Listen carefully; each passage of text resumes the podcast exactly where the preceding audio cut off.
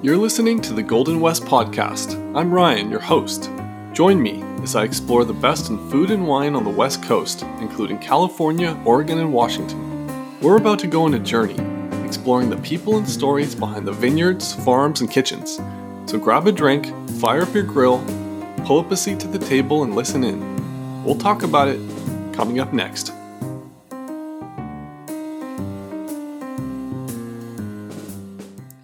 Today's show is brought to you by Coava Coffee. Coava is a specialty roaster out of Portland, Oregon, and they're known for single origin coffees, and they're committed to long term, sustainable partnerships with coffee producers. Now, if you're like me, I love coffee. I always start my day off with a cup or two. I make it by hand with a pour over, but it doesn't matter how you make yours. You can use a pour over, maybe use a Chemex, maybe you just use a basic Mr. Coffee machine. It doesn't matter, but what does matter is the beans. You don't want those burnt, over roasted corporate coffee beans that you find in the grocery store, and I don't even bother with that store brand stuff. So here's what you do I'm going to make it really easy for you. Just go to coavacoffee.com, that's C O A V A coffee.com, and use our promo code Golden West. You'll get $5 off your first purchase. Do it now while you're thinking about it, and your coffee will show up at your doorstep as soon as you know it. Today in the show, we have Andy Erickson. Andy is the winemaker for Highest Beauty, a wine from the To Kalon Vineyard Company. He's also a winemaker and consultant for several other brands in the Napa Valley. Enjoy my conversation with Andy. Andy, welcome to the podcast. Thanks for having me. It's going to be fun.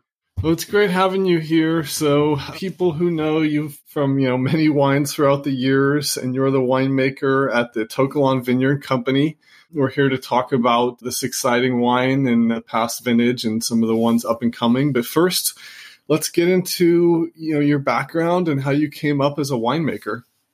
Well, I have to say, my story is one of the classic sort of uh, right place at the right time kind of things. I, I grew up in the Midwest uh, in Indiana and uh, moved around a little bit as a kid. Uh, California, when I was very young, that was actually before Indiana. I went to school on the East Coast, went to Tufts University, but really sort of uh, fell in love with wine uh, on a summer program in France when I was uh, after my junior year of college. I went and did an international relations program in France, and I was very lucky to live with this family who wonderful people. They were just bon vivants. They had a wine cellar of probably 3,000 bottles of wine, basically underneath the backyard of their home. And uh, we would cook outside every night and pick out a few bottles. And, and I just remember coming back from that summer thinking, you know, I still don't really know what I want to do with my life, but I want to live like that. And I didn't really know what that meant in terms of, you know, a profession, but I was very lucky to then move to the Bay Area. My sister was living here. She's a couple years older than me. And moved out here with a couple buddies from Tufts. None of us were from the Bay Area, and I just fell in love with San Francisco and the Bay Area. And you know, growing up in the Midwest, I I had grown up around agriculture. I mean, we were surrounded by farms. We we were not farmers ourselves, but I, I've always loved being outdoors and and you know, the more I came up to Napa and Sonoma, I just fell in love with the area, and I just sort of decided I was going to give it a shot and uh, long story short, I ended up in Napa in 1994 and uh, just started working in the cellars and eventually went back to UC Davis. But really, I just moved here because I thought it was so beautiful. And it was funny. I I just had this thought that anywhere I had ever been in the world where they grew grapes and made wine was a beautiful place. So at you know bare minimum, I was going to live in a beautiful place wherever I ended up. So that's kind of how it started. Yeah, that's, I mean, when you take a career path like you've done here, it's, that's something always in the back of your mind where, you know, at least you're going to be working outdoors and in probably one of the most beautiful places in the world, depending uh, on the vineyard and the area you're in. So let's talk a little about a couple of wines that inspired you early on or a couple mentors you had. In the past, you've talked about Dalla Valle the uh, 1991 Maya. So let's get into kind of you know wines that inspired you first. Gustave Dalla Valle was one of the pioneers in Napa um, during the sort of cult wine wave, which you know the term came later, but um, he arrived in Napa. That's a whole other story. But you know, for me arriving uh, in 94, so backing up a little bit, I had this crazy idea that um, before I moved to Napa, I, really wanted to travel through uh, Central and South America. I have quite a few friends uh, from years past who are from, you know, Brazil, Argentina, El Salvador, other places, um, and so I I spent almost a year and a half traveling through Central and South America. I ended up in Argentina working for almost a year um, with the Catena family in their in their vineyards in Mendoza, and I was just very lucky. One day during harvest, Paul Hobbs showed up on the crush pad, and of course, I had heard his name many times over the year, but had never met him. And he showed up, and you know, he just said, "Well, when you get back to California, let me know, and I'll help you find a, a harvest job there." So I ended up working two harvests in '94 uh, the second one being at Stag's Leap Wine Cellars, where Paul was consulting with them, and uh, worked the harvest there. It was a great entry job into Napa. You know, I got to learn a bit about the history of the Paris tasting, and you know, some of that early history of the the new new era of Napa. You know, from the '60s and '70s. And then right after harvest, I got lucky again. I guess the word lucky is going to come up a lot in this interview, but someone told me, "Hey, there's a position open at Newton Vineyards up on Spring Mountain. Um, you should call the winemaker John Kongsgaard." So I did that, and uh, had never been up there and had never met John, but I just uh, arrived up on the hill up there, and John Kongsgaard. I don't know if you know him or have heard about him, but he's just a legend in Napa Valley. Really is in tune with nature and the farming and the just the so got to spend a year working there and just a really great way to sort of start my career because he just really taught me a holistic view of what's happening and how things are different in the seasons and how you know there's a busy season and there's a there's a quiet season and you know I was new so I was always trying to like push ahead and do more and I just remember during the winter when uh, one day when I had come up with a way to rack the barrels twice as quickly, and he said, "You don't understand. This is the this is the quiet season. This is where you enjoy it, and and there's a slow pace to it." And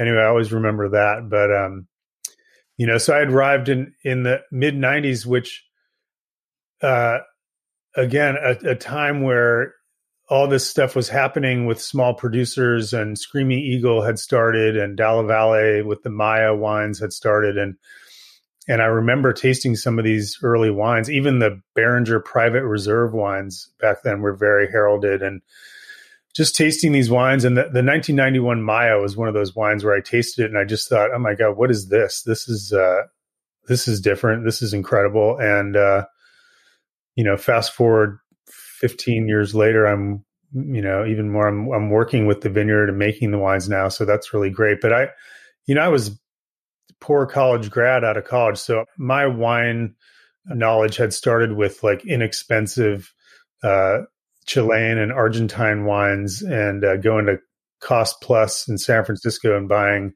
you know, inexpensive wines. So arriving in Napa and being exposed to some of these these new wines that were, you know, making a splash was was pretty incredible. So I, you know, different story, but I I really sort of got swept up in that after I came back from UC Davis. So I ended up going to UC Davis and getting a master's degree, um, finishing that in 2000. So, um, you know, just came, came back and started working again and just swept up in some pretty cool projects. Yeah, and, and let's briefly touch on your personal label that you have with your wife um, and kind of how that came about and the AVA that you're located. So, our winery is is Favia, and it's fun because you know we started it. I we used to refer to it as our our wine project or our wine label, but now I refer to it as the family winery because we, um, like I said, we have purchased an old historic property in Coombsville, um, which was settled in the 1870s. Um, vineyards planted out here in Coombsville, and uh, the winery was built in 1886 a little stone cellar with a residence upstairs. Really cool piece of Napa Valley history. And, you know, I always say I would have loved to have been around back in the 1870s, 1880s, 90s, because I mean, Napa was booming back then. There were so many incredible wineries and people growing grapes in the valley. And then, of course, it all got shut down by prohibition, but um, our little winery from the 1880s. So now we um, we make our Favia wines here. We live here. So with the Favia wines, we're making small production, single vineyard uh, wines, a Cabernet from Coombsville, a Cabernet from Oakville, and then two Cabernet Franc blends. We love Cabernet Franc. So one is from Coombsville, one's from Oakville. And then we have a few little wines as well we make for our mailing list, but it's really turned into a great little business for us. And, uh, but I still enjoy working with other wineries and other properties. There's just so many incredible things happening in the valley. And, you know, I love Napa. I've been here almost, well, this will be my 27th vintage, I think. So, wow, quite a while. And, uh, yeah, and, and we're going to get into highest beauty here. Um, you mentioned, you know, you like working with Cab Franc, and you. I was thinking about the Maya wine. I didn't want to interrupt you there, but how it's a blend of Cabernet Sauvignon and uh, Cabernet Franc. Is that right? That's right. Yeah. So Maya uh, is the blend from Dalla Valle Vineyards. That's uh, usually a little more Cabernet Sauvignon than Cabernet Franc, say 60 40, but um, that's coming from those eastern hills of Oakville. So on the opposite side of To Kalon, up in those red hills, which is another just really compelling area for Bordeaux varieties. And yeah, it's been great. So the name of the company is To Kalon Vineyard Company, and the name of the wine is Highest Beauty.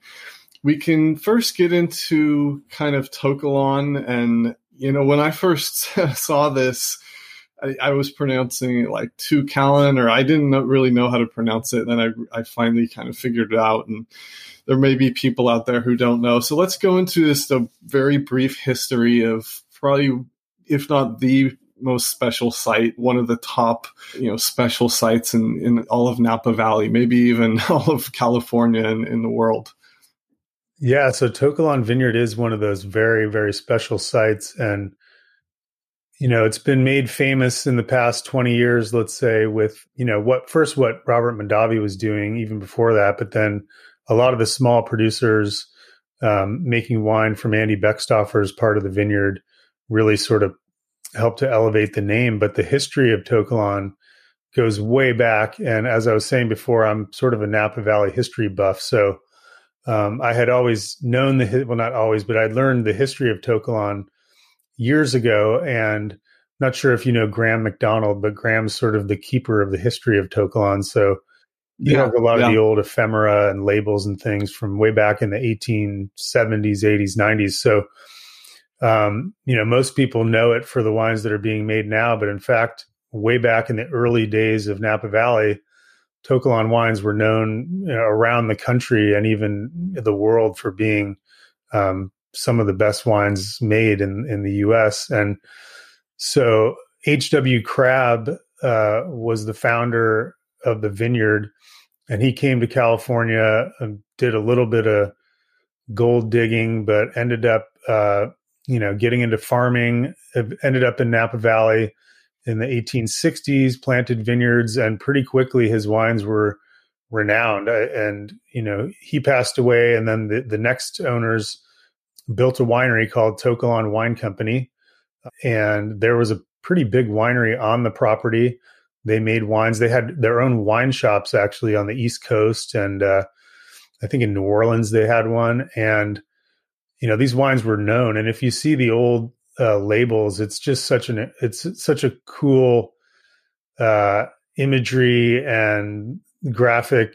It's just old old timey California, you know. So the vineyard is fairly big. You know, it's about 500 acres, and it uh, surrounds the winery that's Farniente. Farniente is sort of an island in the middle there, and that's that's part of the history of To Kalon as well. But I won't go too far into that. But basically uh, back in gosh i guess 2016 i was contacted by constellation about uh, creating a small production wine that would elevate uh, the name and the vineyard To Kalon. They wanted to take a new approach with the vineyard, and it and it really only took about 45 seconds into the conversation when I said, "Well, yeah, I, I want to know more about this." And and so we met a few times, and I was just very adamant that it would be, you know, very much about the vineyard, very focused on the viticulture and the winemaking, and it wasn't going to be purely a marketing thing. You know, we wanted to concentrate on the vineyard, and and we've done that. So it's great. So the first vintage is the 2016, and the the wine is called the Highest Beauty, which is more or less the translation of the Greek word tokalon, which um, people say you could write a whole dissertation on what exactly it means, but it, it refers to the pursuit of the highest beauty. And that was something that H.W. Crabb talked about, that he was really dedicated to, you know, finding the best wine on his property. So it's cool that it goes back that far. So the idea with To Kalon Vineyard Company is we're drawing from that history and we're drawing from the old labels and uh, ephemera and creating a wine that really sort of captures what the vineyard's all about. And uh, yeah, the, the first one is just out there, 2016. Yeah, and you talked about some of the history there, so people can go back and read if they're curious, and maybe hopefully while they're sipping on on highest beauty and, and read into some of the history if that's something they're interested in, which I know a lot of people are. Some people don't care and they just want to enjoy the wine, which is which is fine too, obviously, and that's great. But you know, you mentioned MacDonald family, uh, Detert family, I believe, and you know how Farniente is, is kind of there right in the middle of of the whole property, uh, but they don't have you know kind of fruit there. So it's there's so much to kind of unpack and uh, and kind of look into on the history between Beckstoffer and Mondavi. And a lot of people who visited Napa, uh, driving up 29, you can see uh, To Kalon there on the left when you're driving up, and um, you know you see Mondavi and Beckstoffer, and the kind of the dividing line there in the middle.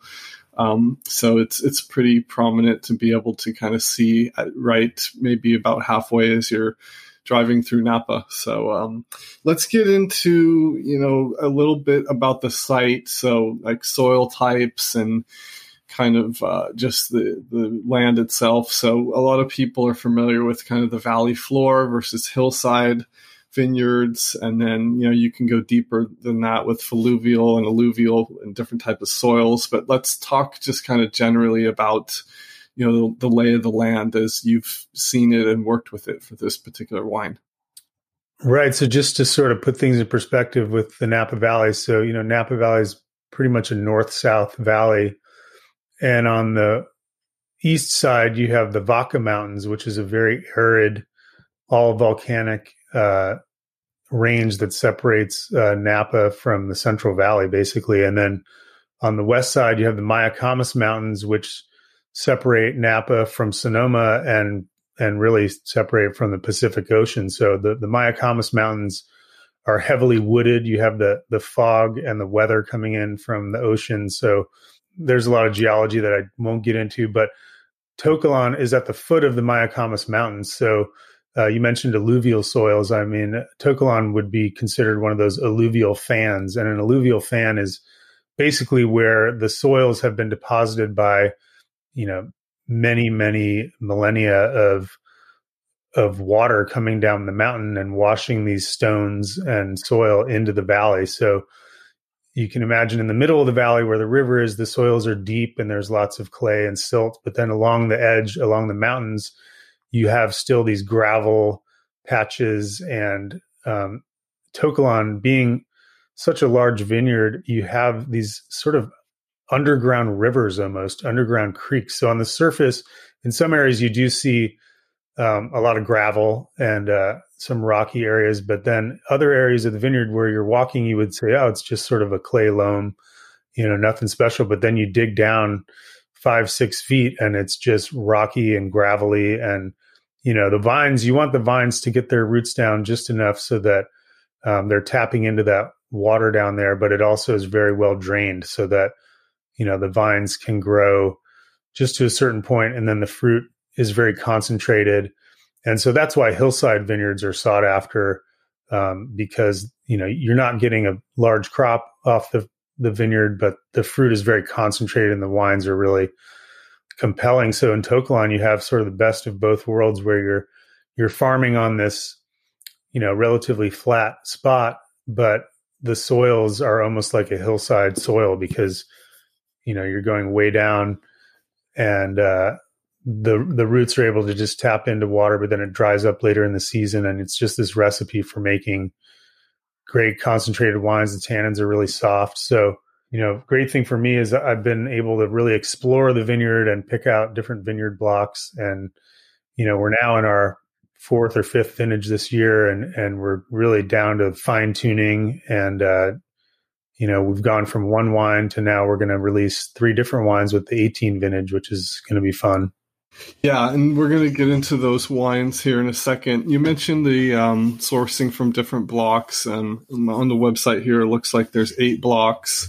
Talk about you know the blocks that you're sourcing from, and some of the rootstock, or maybe clones, or, or give some people some insight there.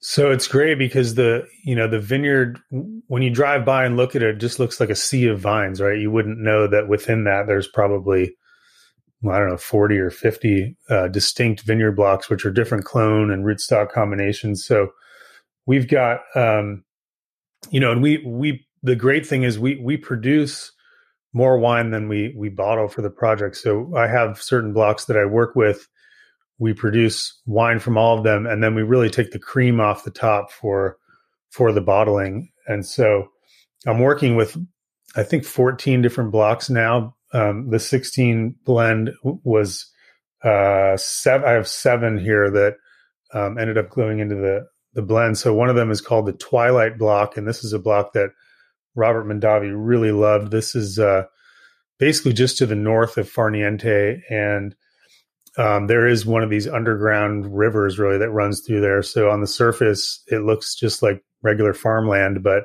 when you dig down, it's it's very gravelly, and the vines they they get you know the vines grow relatively big, um, so we need to space them out and manage the viticulture in a certain way. But the fruit that comes off is really dark and delicious, and then another block uh, that's adjacent to the Martha's Vineyard. So everyone knows uh, if you're a Napa Valley fan, Martha's Vineyard, which is which is known for making really consistently compelling wines. So one of the blocks is just right across the creek from Martha's Vineyard, um, and that was that one's really cool because that was planted back in the uh, early '90s by Tim Mondavi, and he was inspired by um, vineyards he had seen in Bordeaux. And these these vineyards are very tightly spaced. It's four feet by four feet.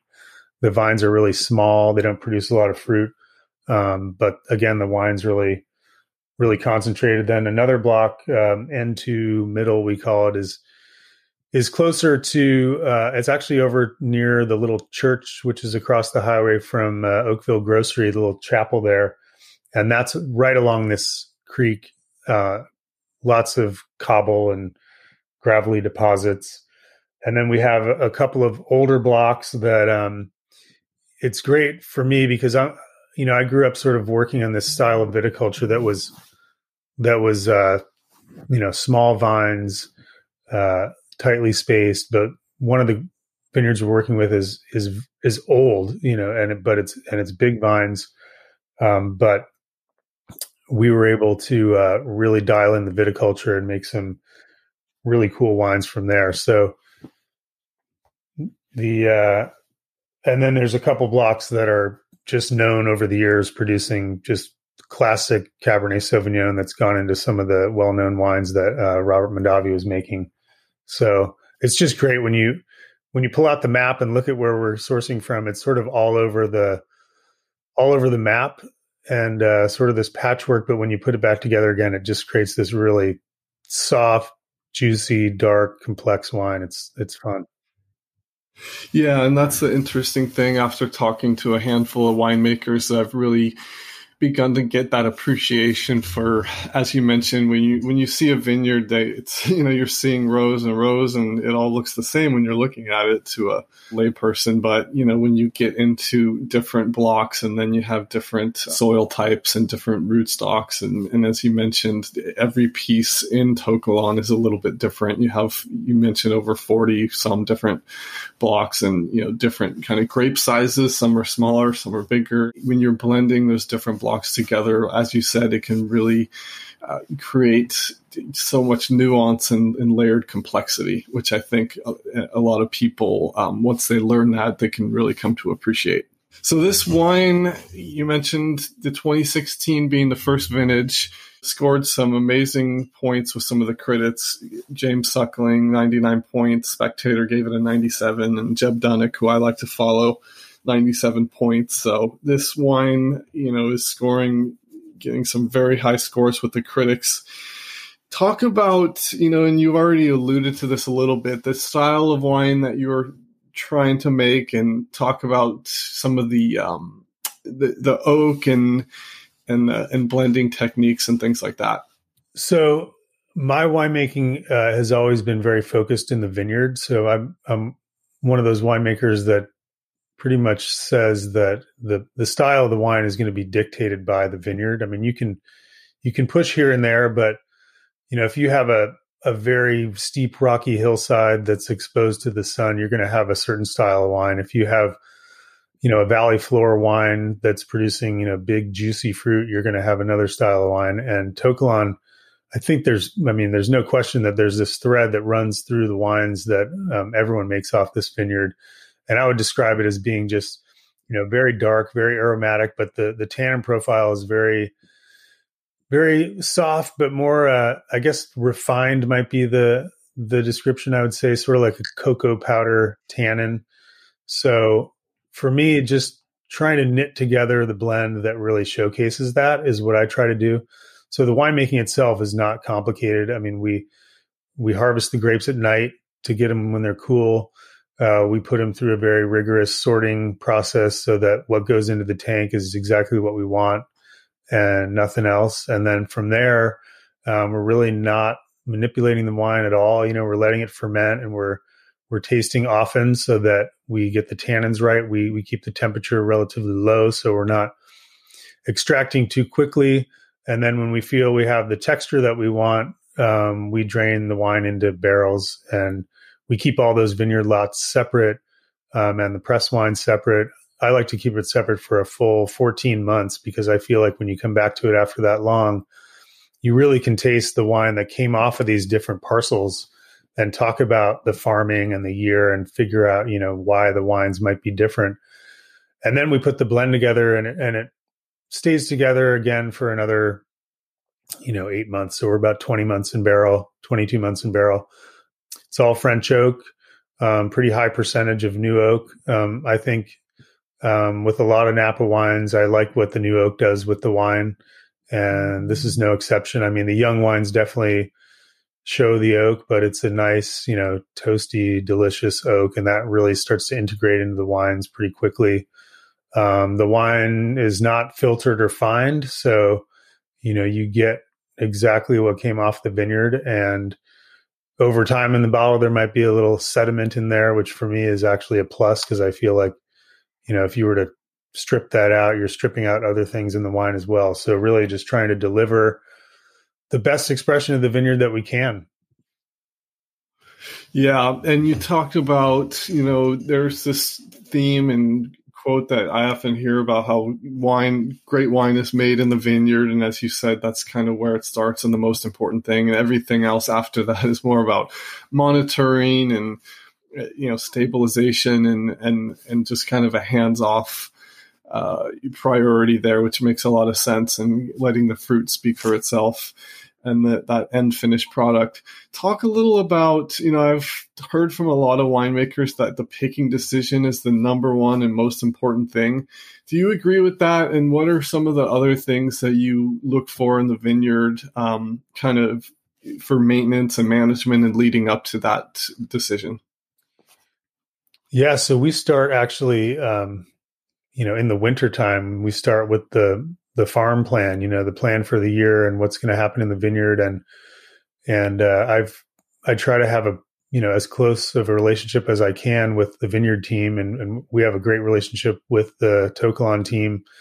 And so, even starting with the pruning and sort of looking ahead, and even like this time of year, which is we're just dialing in the crop the harvest will be about five weeks, six weeks from now. And so at this time, we're really like fine tuning things and then we're just going to watch the grapes as they ripen. But, you know, this time of year, we're talking about next year. We're talking about, well, what could we do next year? you know, to get the canopy a little more uniform? What could we do, you know, to to bolster some of these weak areas? And in the winter, we're talking about you know pruning, and then we're in the spring, you know, just kind of adapting to the season and figuring out a plan for how to get us to the finish line. So it's there's a lot of steps along the way, um, but harvest time, assuming you've got it as right as you can the rest of the year. I mean, my feeling is if you harvest the grapes at the right time, then your job is easy in the winery because honestly, we're so blessed with the climate we have here. The grapes are going to be ripe. You can decide um, you know the tannin profile that you want in the wine literally just by tasting and chewing on the seeds and walking the block. So when we bring the fruit in like you say it really is just sort of quality control. So if we get that right and we press the wine at the right time it goes into barrel. And then from there we're just we're just letting it sit and doing a few monthly uh, quality control measures and tasting the wines and keeping an eye on it. And then and that's it. It is uh, it, I wouldn't say it's simple, but it's it's there's not a lot of intervention that needs to happen if you get that right. So next, let's get into a couple of the other wines that are coming, Eliza's and HWC. So obviously Eliza Yount and HW Crabb. There's so much history here. Yeah, the fun part for me is uh, th- this project is sort of evolving. I mean, when we first talked about it a few years ago, we talked about making the very best Cabernet Sauvignon we could from the vineyard and uh, I had the idea that over the years we might discover other things that we want to do in the vineyard. And way back when the the place was called the To Kalon Vineyard Company, so that's sort of the umbrella uh, winery, if you will. And within that, now we're going to start to introduce some other wines and I love Cabernet Franc. As I said, it's a variety that I think when it's planted in the right spot in Napa Valley, it produces some incredible wines. So, starting in 2018, uh, we we started working with an old planting of of Cabernet Franc that's uh, right in the middle of the vineyard. Really, if anyone knows Walnut Drive, that's where you drive right down, and there's the big red barn, the tractor barn uh, that houses all the To Kalon tractors, and then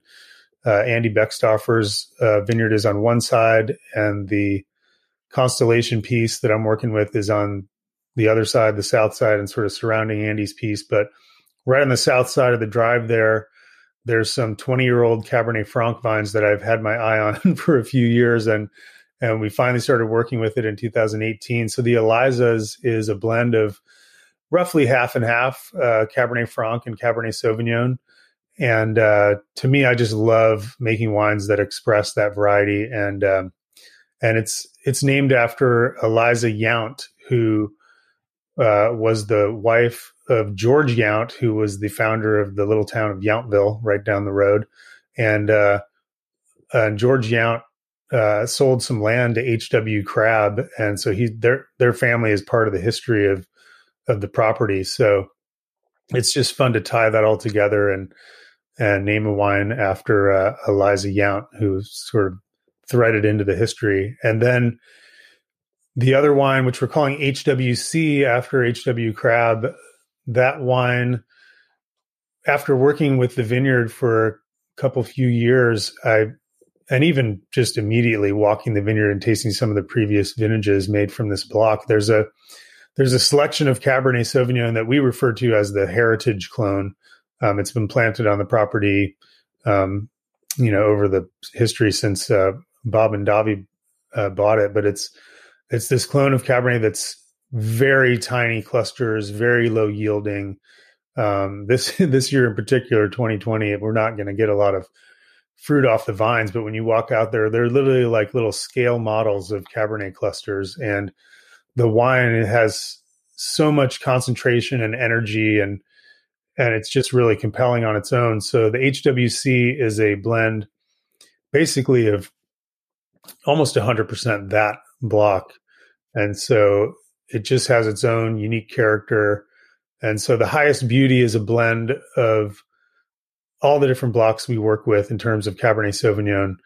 Um, but, you know, the HWC will be just from that particular block. So that means You know, in some years it might be a really small bottling, um, but it's fun when you line up the three wines. They all have a different story to tell, and but still a similar texture and concentration that I love from the vineyard. Yeah, and when can people? When are people able to buy these other two wines? Yeah, well, that's going to be another maybe 18 months. So the 16 is the current release. The 17 highest beauty, which thankfully has gotten some nice reviews already. Uh, that's going to be coming out in the fall this year. And then uh, the 2018 vintage, as far as I know, will be a year from then. So maybe not 18 months, but fall of 2021, I believe. Great. And yeah, so those wines are going to be, you know, in oak and, um, you know, in barrel. And we're going to have a link to the website here where people can buy the 2016 vintage. It comes in a three pack. So you don't have to be on a mailing list or anything. You can, you just have to log in and make a profile and then people can, can buy these wines from the 2016 the highest beauty. Now, looking at the website here and the packaging with this three pack and the, the bottle weight, and I'm sure it has a pretty big punt in it for people who don't know. It's little, little piece at the bottom of the wine bottle. It's it's kind of how deep that goes. And from what I understand, or why why do they have a, a punt size that's bigger? I know it's for sediment, but what what else? Why else do they do that? Uh, I've heard a lot of different things, but I think it's more for the strength of the bottle. It helps to strengthen the bottom of the bottle there because in the old days there would be pressure in the bottle, so it helps to uh, displace the pressure. That's interesting. Yeah, and the the packaging on this just looks gorgeous, and with like you said, this bottle is is something that's you can almost one of those that you might want to keep, and it's almost kind of like a a form of art. Talk a little about just the bottle and packaging and and the uniqueness there. Well, yeah, with the packaging and with the whole project, really, we do want to evoke some of the old imagery and the old uh, labels and ephemera of the original To Kalon Vineyard Company, which was back, you know, in the 1870s, 80s, up until about 1915. Unfortunately, there was a fire that seems to be a recurring uh, story in Napa Valley. The the winery burned down in a fire, but um, uh, the old labels, again, if you look at the history, they have this really beautiful sort of handwritten script. And uh, the bottle itself is fairly weighty, and the paper quality is really nice. And there's the wax cap. So it really just, for me, just kind of captures the the quality of the wine, the feel of it, the the history. It's a nice little gift pack, if you will. Yeah, so we're gonna have a link to the uh, website here. People can pick up some wine and hopefully, you know, listen back to this episode and and uh, you know while you're sipping on some wine. But Andy, lastly, with our guests, usually at the end, just like to have a little fun, talk about what you've been drinking lately or any type of food and wine pairings you like. Obviously, I could with this wine. There's so many things I can think of. I think of like grilled meats, uh, you know, barbecue, uh, like a really juicy hamburger or a big ribeye steak or something like that. Typical wines I do a big Cabernet with. But you know, what have you been drinking lately? It's been really hot so far. You know, right now maybe cooling down a little bit. But anything you've been drinking or food and wine pairings you've been doing lately? Well, you know, we've been at home, so we've been we always cook a lot. But now that we we, we haven't really been going out to restaurants, we uh, you know, we we cook a lot from the garden. We have a great uh, garden on the property, and like you say, uh, grilling a, a ribeye to go along with whatever's coming from the garden. And then wine wise, you know, we we're so lucky that we've been in Napa for so long. We have, um, we always like to say we drink our friends' wines, and we have a lot of Napa wines from the early '90s, mid '90s. So we've been opening those bottles, and then my wife has gotten into uh, lower alcohol wines. We found some Saint Laurent from Austria, which uh, we've been drinking quite a bit of, and that's that's sort of a light bodied red that you can chill, and that's just a nice summertime red wine. So a combination of great Napa wines with some age on them, and then some uh, some hipster European wines, I'd say. nice. Well, that gives some uh, people, you know, an idea of maybe something new to try or definitely uh, some thought there. Andy, thanks so much for coming on. Really appreciate it. All right. Appreciate it. Thanks for having me.